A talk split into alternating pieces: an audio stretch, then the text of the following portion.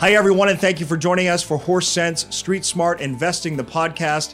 I'm Ron Corning, along with Clark Hodges and Alan Ebright, who are here to talk about uh, the markets in January. Really, it was just not a whole lot going on in January. I don't even know why we're doing this, Clark. Um, one word to describe what your January was like in this business Down, down. down for sure. Down. Up and down, or, or it generally was down? Yeah. Generally down. And there's there's been years where you just get a new calendar year and all of a sudden the market's different. And this has definitely been one of those years where the market, knowing what it knows with inflation and all that coming, in December was fine. Mm-hmm.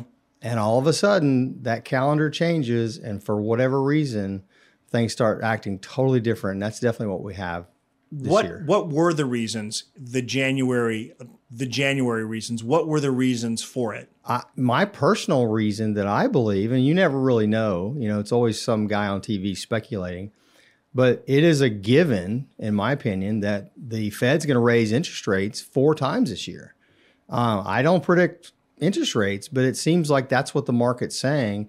And for whatever reason, it just started having an effect on growth stocks this in January. yeah it's interesting alan because you hear on various business channels they say the market is forward looking this is baked in. And so on that wednesday i think like the third week in january where um, they hinted to a rate hike the market takes a downturn. And i thought by that point haven't we all talked this out? Haven't we anticipated this? Haven't we expected this? And i'm sure you all here to some degree sort of felt the same way so what was your reaction to that Well, I mean, this is just one of those other corrections, and corrections happen usually every year, and the reason is always different. And you'll turn on the TV and they'll put, you know, they'll fill up half the airtime with people that are saying this is just a mere blip and they're very bullish. Then they'll fill up the other half the airtime with people that are doom and gloom saying this isn't over yet, it's only going to get worse. But you know what happens to a a client or a prospective client that's thinking about getting into the market? It always raises this question of should I get in now? Mm-hmm. Is the market too high, or now we're in a correction and it's only going to go lower, so I can't do this now? And I always caution people about doing that because when you get into the market, you're getting in for a long period of time. You're mm-hmm. not hopping in and out of the market. That's just gambling. It's so hard though if somebody, for example, got in, let's say in September, October of 2021, and they're one of they're among those people who check that statement every month and they saw growth and they felt great, and then they open up the statement from January and they see this they see this loss. And then on the other hand, you've got somebody who has been sitting on the sidelines and they wonder, will it go lower or is this as low as it's going to go? So on both sides of it, you have the human emotion of wanting to see progress or wondering if you'll lose money if it's not low enough. How do you reconcile all of that when a client comes to you? Well, it, it's a very common question that people ask. And, you know, jokingly, for humor's sake, we always bring in our resident market strategist for questions like this. Mm-hmm. And so here's our market strategist, the magic eight ball. It's like the chimpanzee that picks stocks, right? A- Absolutely. You can ask it, you know, is the market, is it a good time to be in the market? and what's it say? It is decidedly so. Okay. Let's well, then shake the it decision has been made. Sh- ask again. So you get a whole range of answers from our, our chief market strategist here.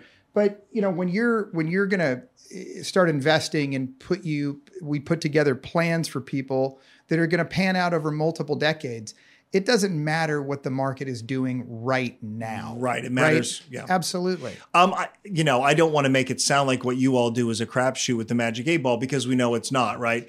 But you can't predict how low it will go or how high it will go because there were so many factors, including human emotion, who bails when it's dropping, who jumps in when it's going up high. But Clark, what you do know from your analysts and from your own research is the fundamentals of certain companies in any economy at any time. And so to that point, as you watch the market fall and you wonder how low will it go, are is there in that the opportunity to buy into some companies which have gotten caught up in the panic and the price of their stock doesn't reflect the value of their company? Without a doubt, you could take a survey of stocks and look at their 52 week high And right now, if you did that, you'd probably be shocked at some of the very well-run, most well-managed companies in the, in our country that are well off their highs. And you got to remember the stock market is made up of individual stocks, which is individual companies. And instead of saying, instead of focusing on what the index is actually doing, go dig a little deeper and say, well, the index has done this, but this company, which we all know about, XYZ Corp or what have you, they're still, I still see their trucks or what have you. They're still doing well, or I'm using their product just as much as I ever have. And then you start to think, okay, well, it's this percentage off its high. Hmm, I'm a long term investor. Hmm, maybe I should try to get some guts and get in the market instead of trying to squelch those fears of wanting to sell, which I totally get because that's mm-hmm. a hard thing to do. It's easy to say, don't sell. But when it's your money, you wake up and you worry and you you just panic.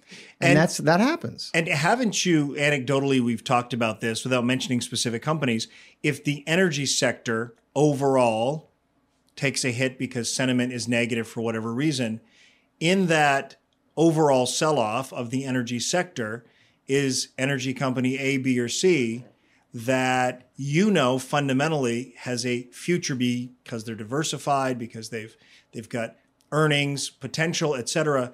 And in that, there are growth opportunities. So, what are you doing right now as the market is down from its highs in 2021 to, to strategically place people um, in certain sectors and in certain stocks right. that will see growth over 2022? Well, more to the point of, of what I want to help to educate our listeners about is the whole element of is it the right time to get into a market or not?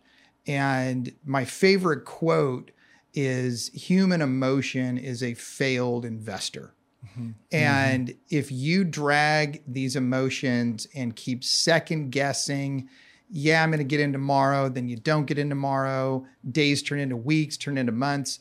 You're hopping in, you're hopping out of the market, you think you're smarter than the market. All you're going to do is cause yourself a lot of extra grief and your long-term returns are, are probably going to be pretty darn bad. I was going to say it's it's you've said this before, Clark. You cannot time the market. It's as simple as that. It's really easy in hindsight, for example, to look at 2020 and say, "Boy, we were at a high in January pre-pandemic. Right. I wish I'd cashed out entirely and gotten back in on March 13th when it reached that low and then sprung back." We don't know that's happening in real time when it's happening. And you put out something on one of your your fast is it the Friday 5 that you mm-hmm. put out? The Friday 5. That yes. I really enjoy and we'll post that for you as well so you can see the Friday 5 where Clark on Fridays posts five things about the market, observations, trends and so forth, which might offer some guidance and some insight. And you had said if you had missed out on any one of the 30 was it any one of the 30 best days right, in over, the market over a long period of time. Over a long period of time, your average return is cut from I think from nine something to four something percent. From nine percent to four percent if you miss. So if you think you're going to time it, and you're going to get out today because it's dropping and it drops for three days, and on day four it springs up a thousand points, you've missed out on right. one of the best days historically in the market. So how do you though talk people away from their own impulses and their ability now to trade on their own because they have access to platforms that let them do it. You have to remind them that at three o'clock today, the bell sounds and the stocks stop trading, but you have to remind them it starts over in the morning. And so you can't look at the end of the day, I got to sell today type mentality. You can't look at that as a good strategy because that's not a good strategy. This game goes on and on and on. And two thirds of the time, the market goes up. What about keeping cash on the side? Because there are people who might have been fully invested with every cent they had when they really could have probably kept some cash on the side. And they look at the first month of 2022 and think, I've missed out on opportunities to have had some cash to get into some stocks that were overpriced a year ago, two years ago. What do you say to that, Alan? Well, so there's a couple of things, right? There's if you're in the accumulation phase, right, you're still working, saving, uh, and investing. Um, yeah, there's nothing wrong to keep some strategic cash on the sidelines and wait for you know market opportunities like we've seen these last few weeks to buy things that have become cheaper. Mm-hmm. Um, if we flip to a retiree who needs, they're kind of in the withdrawal phase of their life where they need regular income from their portfolio, keeping some cash on the side that you could pull from during market downturns that's another type of way that you can run a portfolio for somebody like that. So when we sit down with a prospective client, we want to get an understanding and a feeling for what they need to accomplish, what they need their portfolio to do, and then set them up accordingly. I'm sort of thinking like right now, Clark, a young person when the market's correcting, a young person with a 401k who every two weeks is putting money into that retirement account. These are the periods of time in which they're going to get long term the most value. Yeah, you make your money when you buy, you just don't realize it. And that is in the book actually. But if you you're Is- buying is that a quote Yeah, it book? actually is in the book. Yeah. Yeah. And so when you buy when it's low, you're doing what everybody wants to do, which is buy low and sell high. Mm-hmm. When you're selling because the market's crashing or a sector's crashing, you're actually selling low. You And, know, and, and you we've said this do that. before. You only lose money when you sell. Right. Otherwise, it's just on it's just on paper. Right, but having that cash is smart. Mm-hmm. And sometimes you don't need to wait for a market pullback to put some of that cash to work. Sometimes you just look for your favorite stock that you've been wanting to own and it's pulled back for whatever reason and you could just go in and buy some of that and it's it's it's had its own little mini meltdown, but it's still a good company. And those kinds of opportunities pop up every day in the market. in some ways, that's as much um, a means to wealth You bet. as I mean, your advice is valuable. But if you're using a product regularly and you're seeing other people's use it use it regularly and talk about it regularly, in that could be the key to making some money on a company. Now, beyond there, we know there are companies that appear to be doing well but mismanaged behind the scenes. That's where you can come in with some of those finer points. But in general terms, with products we use every day, do you believe that's a pretty good measure? Definitely. There's a, a tr- uh, an investor named Peter Lynch who was in Fidelity years ago, and he he would say, "Hey, if you go to your favorite store and the parking lot's packed, that may be something to consider. Or if they treat you good when you're there, you got to have a good experience at the retailer. You may want to consider that as a good investment. And that's exactly observation is a huge part of good sound investing. Did he end up at Merrill Lynch? I mean, that would be good brand alignment for Peter Lynch to go to Merrill. Lynch.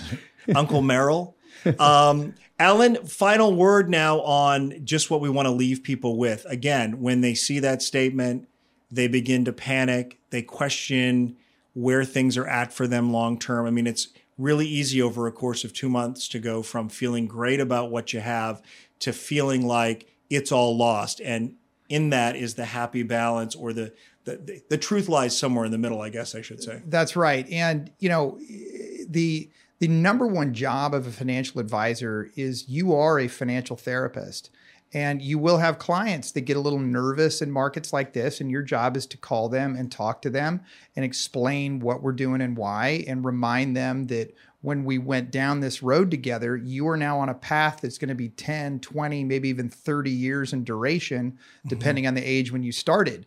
And so that's what you say to your clients. What you say to a prospect is a lot of people that are out there doing this themselves, they will panic, they will get worried. And I tell these prospective people that come in and talk to us, look, you have trained investment professionals here mm-hmm. that have been doing this for 20 to 30 years. So, guess what? You get to offload your emotion onto people that know how to deal with the emotions of investing. Mm-hmm. And that alone is a very saleable point of what we provide for a client. I was going to say the therapist office is open right here Absolutely. on Maple in Uptown Dallas at Hodges Capital Management. All right, guys, thank you. Appreciate it. Clark Hodges and Alan Ebright. Thank you. Horse Thank Sense you. Street Smart Investing, the podcast. Check out our whole library of podcasts wherever you listen to your favorite podcasts, and we will see you next time. Hodges Capital Management Incorporated, HCM, is an investment advisory firm registered with the Securities and Exchange Commission, SEC. Is a wholly owned subsidiary of Hodges Capital Holdings and serves as investment advisor to the Hodges Funds.